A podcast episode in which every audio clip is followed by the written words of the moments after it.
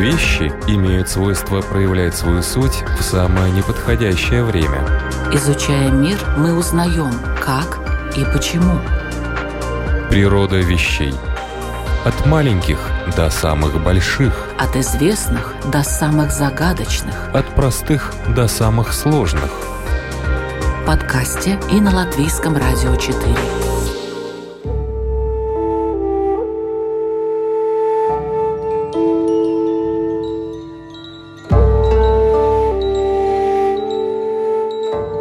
Приветствую вас, любители узнавать новое об уже известном. У микрофона Людмила Вавинская.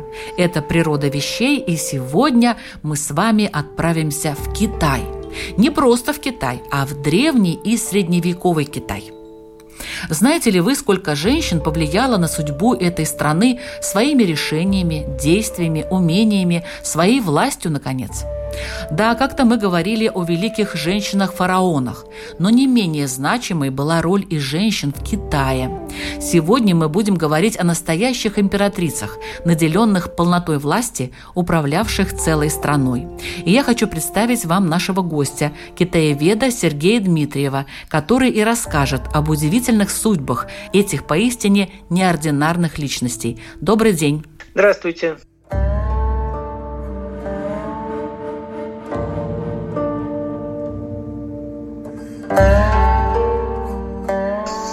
Сергей Дмитриев – специалист по древней и средневековой истории, член Европейской ассоциации китаеведения, член Французского азиатского общества, член Вольного исторического общества, автор более полутора сотен научных публикаций, связанных с историей стран Востока.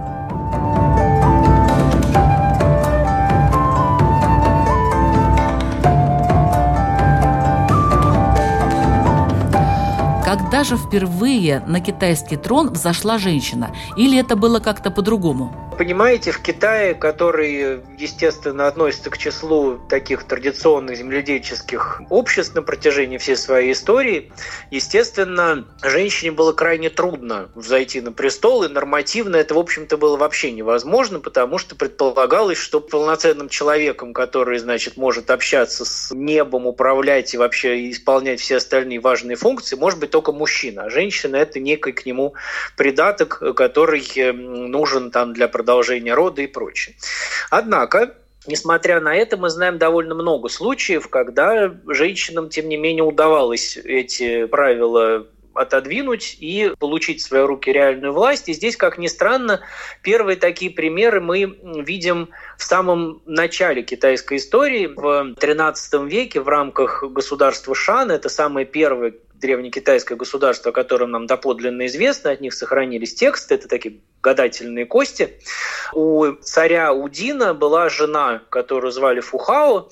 Про нее мы знаем довольно много, больше, чем про многих других тогдашних женщин, потому что ее могила в тысяча девятьсот семьдесят втором году была найдена археологами. Это, по-моему, до сих пор единственная царская могила шанского периода, которая дошла до нас неразграбленной. Вот помимо того, что, судя по исключительному богатству захоронения, царь к ней хорошо относился, про нее мы знаем, что она, как ни странно, командовала войсками. И причем вполне реально, потому что по текстам мы знаем всего несколько таких имен цариц, которые командовали войсками. Это значит, что это не было такое обязательное, знаете, как какой-нибудь там конногвардейский полк и я императорского величества Елизаветы Павловны, да, что-нибудь в таком духе. То есть это не было э, чисто церемониальное командование, она действительно войсками командовала, поэтому сейчас и рядом с ее могилой стоит такая немножко в стиле аниме статуя, где она с такими двумя топорами, значит, в руках. Вот она была результативным и уважаемым полководцем. Вы да. сказали, тринадцатый век – это э, нашей эры или до нашей эры? Нет, нет, это до нашей эры. В Китае очень длинная история. Наша эра в Китае считается уже практически таким недавним периодом. А древность наша вся осталась в до нашей эры. Вот, это до нашей эры. Ну так вот, насколько она влияла на политические процессы, нам неизвестно. Но, тем не менее, видно, что она была человеком, который многое решал, по крайней мере, в рамках своих военных походов.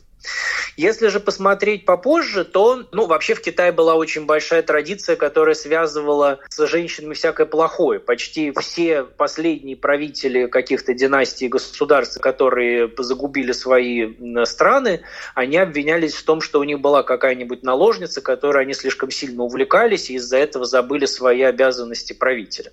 Но если говорить о женщине, которая действительно всерьез управляла государством, то здесь, наверное, я бы выделил фигуру императрицы Люй, Люй Хоу. Она была женой основателя империи Хань. Это такая первая долгоживущая империя в Китае. Она была сформирована в двести втором году до нашей эры и просуществовала почти до двести двадцатого года, с некоторым перерывом до двести двадцатого года нашей эры, то есть более четырехсот лет. Основал ее очень интересный человек по имени Лю Бан, который успел довольно много, но, тем не менее, скончался, как это бывает с людьми. И после него его преемник был слабым, его сын был да, очень слабым правителем, и при нем правила мать. Вот это как раз императрица Люй, которая присвоила себе титул вдовствующей, потом великой вдовствующей императрицы. Несколько лет она правила от лица сына, а потом после его смерти сажала на престол последовательно двух своих внуков. Тут ее уж вообще ничего не, не связывало, и в итоге она правила почти пятнадцать лет, со сто девяносто пятого по сто восьмидесятый год, опять же, до нашей эры. И вот это, пожалуй, первая история, связанная с тем, что женщина абсолютно все решала. Она не была императором, поскольку это казалось оксюмороном, но она была полноправным правителем. И при этом, несмотря на то, что естественные историографы ее описывают довольно негативно, но сам факт того, что она сумела империю сохранить и, в общем, даже несколько усилий, говорит о том, что как правитель она была вполне компетентна.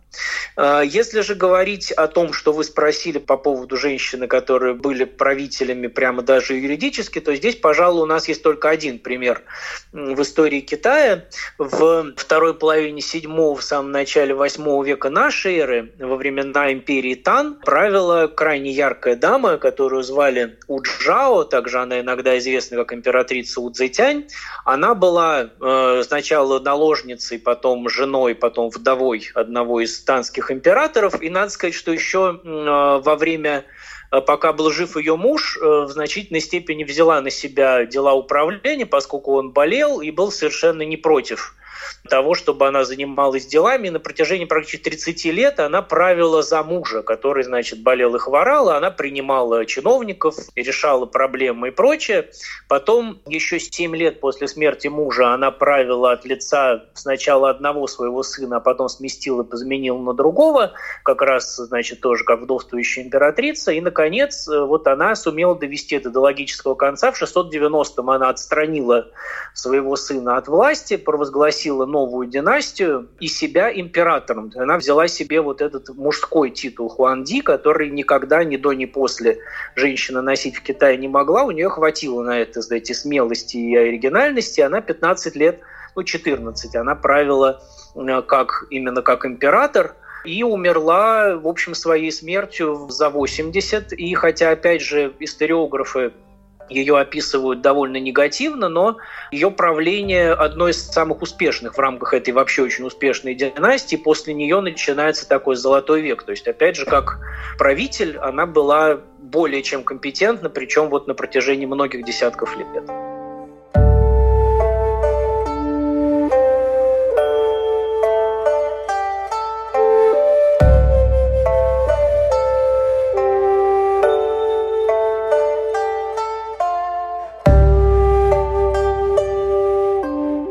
Вот интересно, какую политику они проводили, эти женщины. Описывают их всех негативно, но при этом почему-то есть достаточно много э, моментов, за которые их можно уважать. Отличалась чем-то женская э, власть в стране Китая от мужской? Вы знаете, тут трудно судить, потому что, как вы понимаете, у нас не очень много таких первичных источников. Да? Мы имеем данные летописи, которые к ним не очень дружелюбно настроены, а посмотреть там какой-нибудь какое-нибудь, знаете, изменение вэ вэ пэ или среднюю зарплату мы, к сожалению, по тем временам, естественно, не можем. Мне кажется, что у них могли быть всякие интересные моменты, связанные с какими-то проблемами частными. Например, у Цзэтянь было довольно много интересных проектов, связанных с тем, что доказать свою легитимность, доказать законность своей власти. Она покровительствовала и буддистам, и даосам, использовала всякие традиционные ритуалы, чтобы, значит, подчеркнуть, что она имеет право на престол. В рамках поддержки буддизма, например, было создано под ее покровительством несколько сочинений, которые доказывали, что женщина ничем не хуже мужчины, она точно так же может достигнуть просветления, и в ней также может воплотиться, например, Будда будущего и так далее. Но я думаю, что вне дворца, откровенно говоря, про это мало кто что знал. А вот если говорить про управление такое глобальное, про налоги, про какие-нибудь помощь при засухах, при оборону рубежей, и Люй Хоу, и У Чжао, они правили вполне, как это было принято в Китае. То есть э, они справлялись с тем, с чем до этого справлялись мужчины. Там трудно выделить какие-то такие неожиданные детали. Они, в общем, скорее делали то, что нужно было делать, не пытаясь найти какой-то неожиданный новый путь. Но в таких, может быть, менее важных вопросах там есть кое-какие оригинальные находки. Но, правда, больше у Чжао, потому что она действительно довольно системно пыталась... У нее есть и осталось некоторое количество текстов, где как раз ее приближенные делали всякие глубокомысленные умозаключения о том, что вот есть вопросы, в которых женщина ничуть не хуже мужчины. Это, знаете, для конца седьмого века очень интересно. Природа вещей. От малых до самых больших, от известных до самых загадочных, от простых до самых сложных. В подкасте и на Латвийском радио четыре.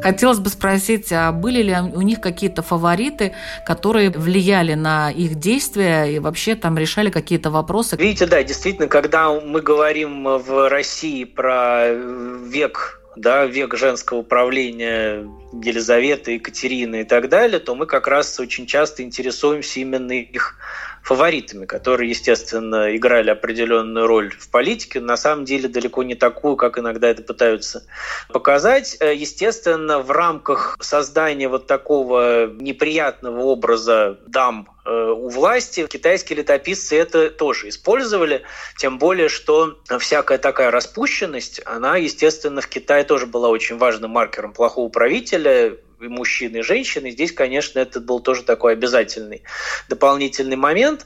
По-моему, больше всего по этому поводу написано про У Цзэтянь, и, как ни странно, даже не в источниках, непосредственно написанных там при следующей империи, когда это было важнее всего ее, так сказать, как-то там оценить, а в какое-то недавнее время вот постоянно появляются какие-то книжки, и даже не знаю, как их назвать, где, в частности, очень популярно муссировать тему, значит, всяких нетрадиционных ее склонностей. А, насколько я понимаю, исходя из каких-то синхронных данных, это, кстати, можно сказать про всех троих наших героинь, и про Люй Хоу, и про У Цзэтянь, и про Цыси, у них, видимо, могли быть приближенные, но скорее именно какие-то доверенные люди, с которыми их иногда, возможно, могли связывать романтические отношения. Но, кстати, не про одну из них. Ну, Люй Хоу была просто уже пожилая, когда, значит, правила, поэтому тут э, и мало что можно сказать. Что касается У Цзэтянь, особенно Цыси, которая, собственно, всю жизнь практически провела на троне с довольно молодого возраста, ни про кого из них нет никаких историй, как там про Елизавету или про Екатерину, про внебрачных детей или что-то такое. То есть у них были доверенные люди, с которыми у них, возможно, могли быть какие-то романтические отношения, но, как я понимаю, это было далеко не главным. То есть они, все эти дамы, конечно, прежде всего интересовались властью, а все остальное их интересовало гораздо меньше, что, кстати, я думаю, было верным и для, так сказать, наших российских дам на троне. В общем, кое-какие слухи в источниках найти можно, но они даже, пожалуй, еще более неуверенные и необоснованные, чем про всякие, значит, интриги и злодеяния. То есть это часть образа, и найти действительно какую-то важную роль, не просто сильное влияние их романтических партнеров на политику найти нельзя, но и даже, откровенно говоря, особенно убедительных доказательств того, что это были не просто, значит, соратники по борьбе, а кто-то еще больше, откровенно говоря, в источниках найти трудно, хотя, поверьте, искали многие усиленно, потому что вот это был бы еще один черный штрих на этих черных портретах, но, в общем, доказать это убедительно, насколько я понимаю, особенно никому не удалось.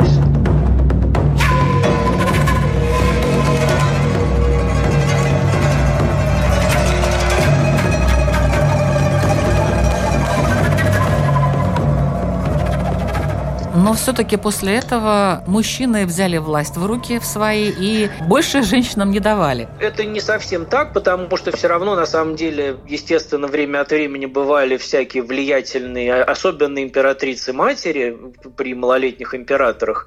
Но если говорить о таких важных фигурах, то, пожалуй, здесь стоит выделить императрицу Цыси, которая правила совсем недавно. Она правила Китаем с тысяча восемьсот шестьдесят первого до своей смерти в тысяча девятьсот восьмом году, то есть, ну вот буквально чуть больше ста лет назад она скончалась, и ее путь, в общем, похож, например, на путь императрицы Люй Хоу. Она была наложницей, потом родила наследника, и, соответственно, это очень повысило ее статус, и она тоже еще во времена при жизни мужа начала ему помогать во всяких государственных делах, а потом и взяла практически их на себя, а в дальнейшем правила сначала от имени своего сына, а потом после его ранней смерти она усыновила своего племянника и продолжала править, значит, вот как, как регент. Да? То есть она никогда не объявляла себя императором, но при этом никто не сомневался в том, кто в Китае главный по всему.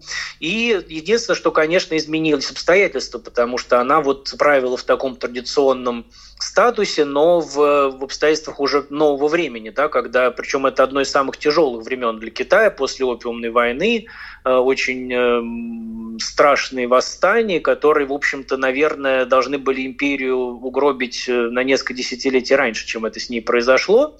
Но Цисси вот всю свою вахту, эти пятьдесят лет, она, значит, империю, несмотря ни на что, э, все-таки удержала, и хотя ее парадоксально все равно скорее в историографии оценивают как виновницу конца империи. Я-то как раз считаю, ну и не только я, что она империи жизнь продлила своим управлением, поскольку э, она приближала очень неординарных людей, и главное, у нее вот эта воля к борьбе была невероятной. Она последнюю серию своих реформ провела уже за несколько лет до смерти, в возрасте уже семидесяти лет. Это были крайне радикальные реформы. В рамках них обещалось, что в Китае будет введена конституция и парламент выборный. Это не удалось, не успели сделать, потому что после ее смерти уже скоро все-таки случилась революция. Но сам факт, что человек, проправив полвека, способен на радикальные реформы, которых в Китае никогда не было, это, в общем, говорит о многом. Тоже такой очень интересный персонаж.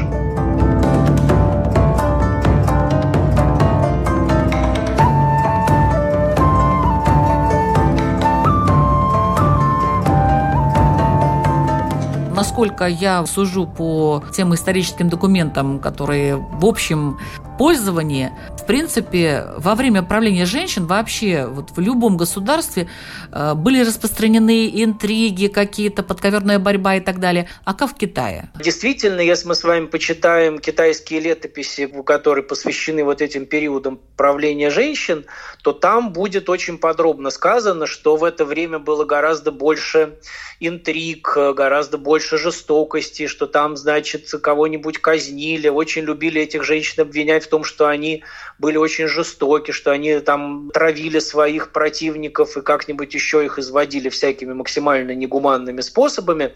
Насколько это правда? С одной стороны, это может быть в чем-то иметь некоторое обоснование, потому что, естественно, женщинам было тяжелее усидеть на троне, чем мужчине, в чьей легитимности никто не сомневается, и, соответственно, часто им приходилось, например, избавляться от придворных, доставшихся оставшихся в наследство от мужа и заменять какими-то верными людьми. Вот, например, в правлении У Цзэтянь из-за этого была активизирована система государственных экзаменов. Такая очень интересная, одно из самых интересных, так сказать, нововведений китайского средневековья, когда должности занимались не по наследству и не по протекции, а по результатам сдачи очень сложных экзаменов на знание всяких конфуцианских книг. Вот до У Цзэтянь эта система уже существовала, но была такой... Там буквально по несколько человек в год так назначалось. При ней это увеличилось до нескольких десятков, потому что ей нужно было на всякие важные должности назначать людей, не связанных со старой элитой, а совершенно новых, которые бы были обязаны ей. То же самое, например, Люй Хоу, она привлекала свою семью, свой род Люй, она, так сказать, старалась в основном должности давать им, потому что, опять же, она им больше доверяла, чем, например, роду императора, который ее, конечно, недолюбливал.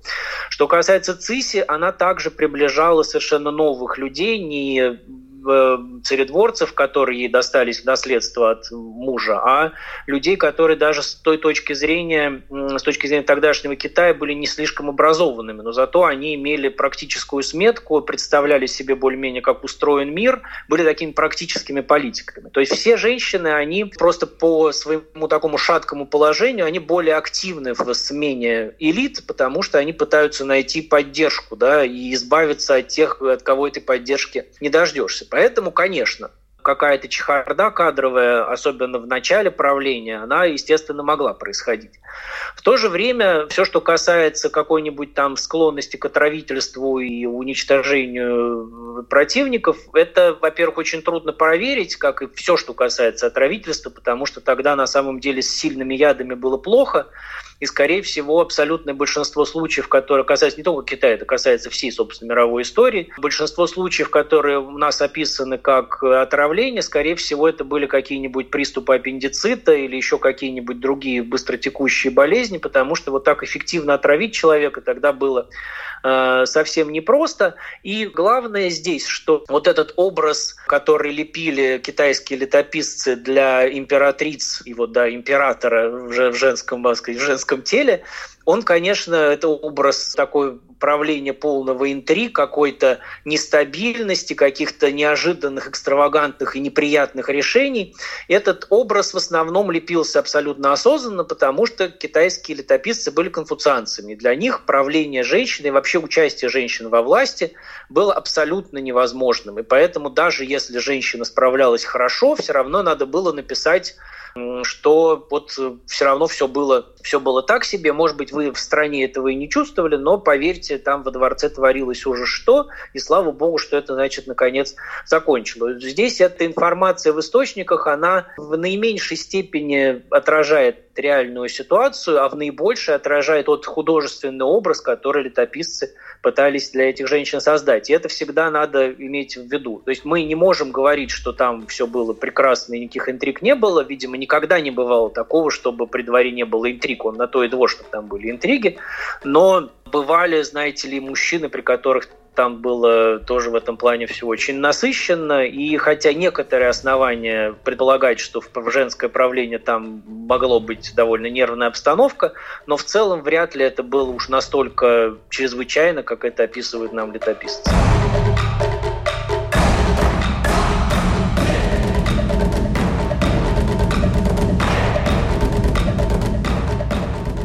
Это «Природа вещей». Сегодня мы говорим о судьбе женщин-императриц в Китае. Наш гость – китаевед Сергей Дмитриев.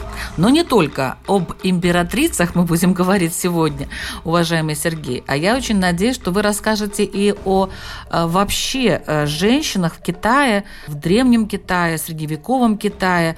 И возможно ли такая судьба у какой-либо из женщин, как описано вот в известном диснеевском мультфильме «Мулан».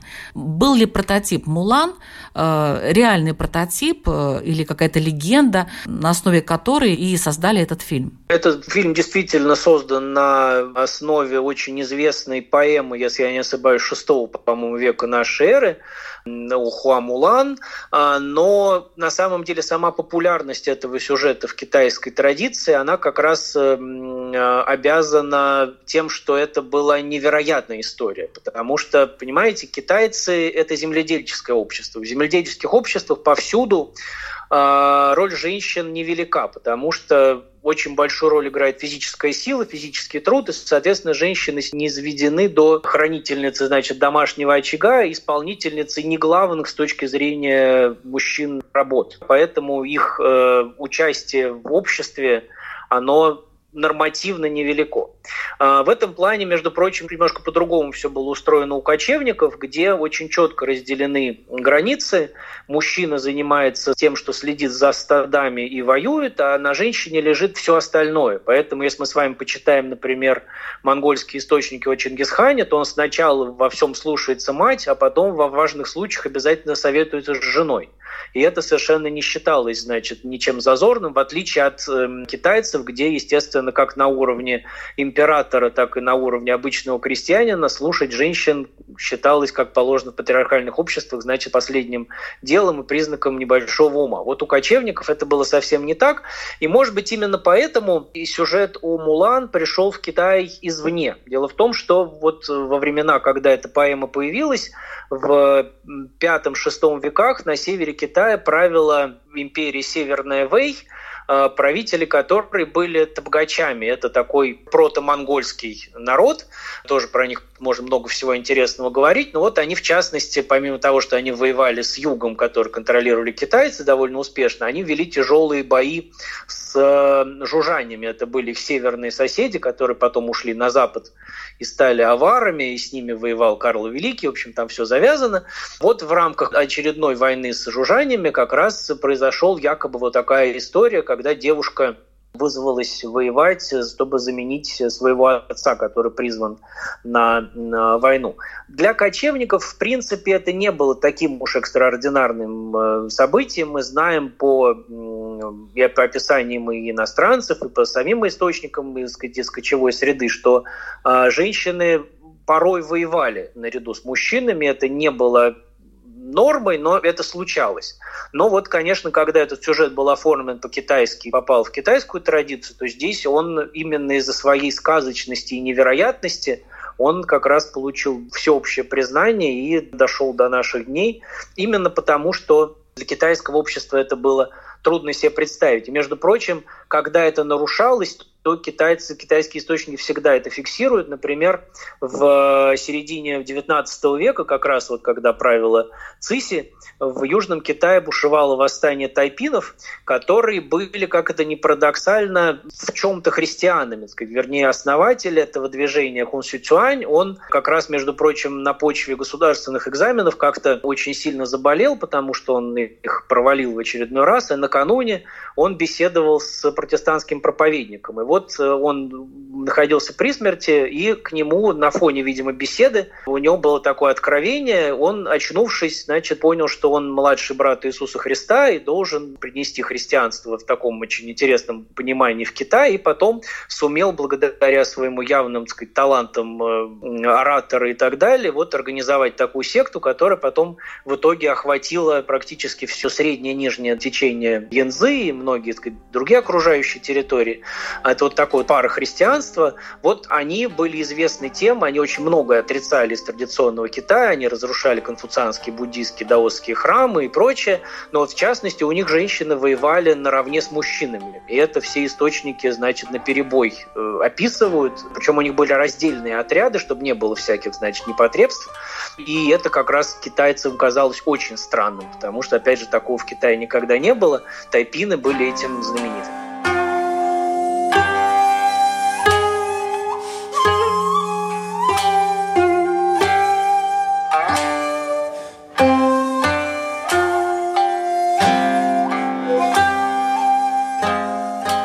Современный Китай и положение женщины. Естественно, двадцатый век, конечно, много изменил. Особенно после того, как к власти пришли коммунисты в сорок девятом году. Они, естественно, как и, и Советский Союз, провозглашали равноправие женщины и мужчины. И это действительно сыграло роль. И если мы с вами посмотрим Там, например, на хунвейбинов во время культурной революции, вот на этих штурмовиков, которые, значит, реализовывали больные фантазии Мао Цзэдуна, то там девушек было не меньше, чем молодых людей, и действительно никакой сегрегации, никакого ограничения в правах не было. Ну и, строго говоря, в дальнейшем, если мы с вами посмотрим историю, скажем, экономических реформ после смерти Мао Цзэдуна, то там значительную роль также пришлась на женские плечи, потому что вот это восстановление страны путем просто самого простого труда, как земледельческого, так и всякого предпринимательского, очень часто эту роль на себя брали женщины. Кто мог, тот и, тот и брал. И сейчас, например, на низовом уровне многие работодатели предпочитают на работу брать женщин, поскольку они более обязательные, более работящие, дисциплинированные и так далее. Но при этом, если говорить о всяких, так сказать, правах в целом, то, конечно, в Китае ситуация по похоже, ну вот как было в Советском Союзе, частично, может быть, как в России, то есть когда с точки зрения закона вроде как равноправие зафиксировано и никакого неравноправия формально быть не может, но по факту все равно общество, конечно, остается во многом патриархальным, и хотя в высшем китайском руководстве время от времени проскакивают, значит, дамы, но их, конечно, всегда заметно меньше мужчин, это, как бы сказать, чем выше уровень, тем реже они там бывают. Ниже, ну, там, среди всяких там депутатов э, Китайского совета народных представителей, естественно, есть женщины, но все равно их, конечно, гораздо меньше. Чем выше уровень, тем тяжелее их там, значит, э, естественно, встретить. То есть общество все равно по-прежнему все-таки патриархально. Это, наверное, постепенно меняется, но медленно, а главное, я так понимаю, что как, к сожалению, и в России, значит, всякие разговоры про необходимость гендерного равенства, они в Китае, в общем, не поддерживаются. Считается, что и так уже все достигнуто, и нечего тут дальше этим заниматься. Поэтому в Китае есть вот то, что в советское время называлось, да, движение за права женщин, которое такое строго государственно организованное. Никаких э, инициатив снизу по этому поводу не рекомендуется. Я, кстати, вспомнил, между прочим, по поводу... Было такое одно небольшое исключение, кстати, сразу после Мао Цзэдуна. В китайской компартии была очень яркая дама, ее звали Сун Цинлин. Она была вдовой Сунь Ятсена, который был величайшим китайским революционером э, и основателем, значит, партии Гоминьдан, с которой коммунисты потом воевали, но это не так важно. Вот у него была сильно моложе его жена, которая потом стала его вдовой, и он умер в двадцать пятом году, она умерла в восемьдесят первом. И она всегда была, вот она как раз возглавляла всякие союзы женщин Китая, и буквально последние несколько месяцев своей жизни, вот уже после смерти Мао Цзэдуна, она была назначена председателем Китайской Народной Республики. Это тогда был такой пост не главы государства, а такой, скорее, церемониальный, но все-таки формально главы государства. Несколько месяцев там таки была женщина. Но это скорее не потому, что она женщина, а потому что она была на тот момент одной из самых уважаемых и пожилых таких деятелей партии, причем с хорошей такой нелюдоедской репутацией. Поэтому вот это было так сделано скорее, чтобы дать знак, что у нас, значит, после Мао Цзэдуна меняются, меняются времена, но мы сохраняем, значит, связь с прошлым. Поэтому тут то, что она женщина, тоже вряд ли сыграла заметную роль.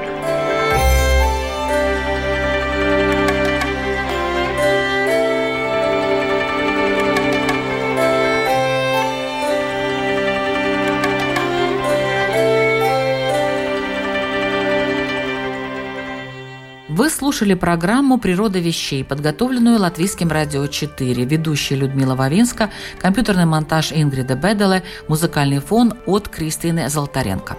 О женщинах во власти и не только, древнего и средневекового Китая, о их достижениях, победах, поражениях, о их судьбе сегодня очень интересно рассказывал Сергей Дмитриев, востоковед, специалист по древней и средневековой истории, член Европейской ассоциации китаеведения, член член Французского азиатского общества, член Вольного исторического общества и автор более полутора сотен научных публикаций, связанных с историей стран Востока. Спасибо вам большое, Сергей. Спасибо вам за интерес к нашим вопросам. Понятно, что мы, как и вы, понимаем, что сейчас это далеко не самое главное из того, что происходит в мире, но я считаю, что сохранение культуры, передача знаний и вообще сохранение какого-то человеческого – это очень важно, особенно в ситуации, когда это человеческое усиленно уничтожается. Нет войны, и всем вам счастья и мира. Кстати, если вам понравился рассказ Сергея, то советую найти выпуск «Природа вещей», который называется «Кто такие китайцы и хотят ли они завоевать мир?». Эту программу мы тоже записывали с господином Дмитриевым. Ну и, конечно, присоединяйтесь к нашим постоянным слушателям. Много нового и интересного можно найти в подкасте «Природа вещей» на Google, Apple, Spotify, Castbox и Яндекс.Музыка. А следующий выпуск уже через неделю. До скорого!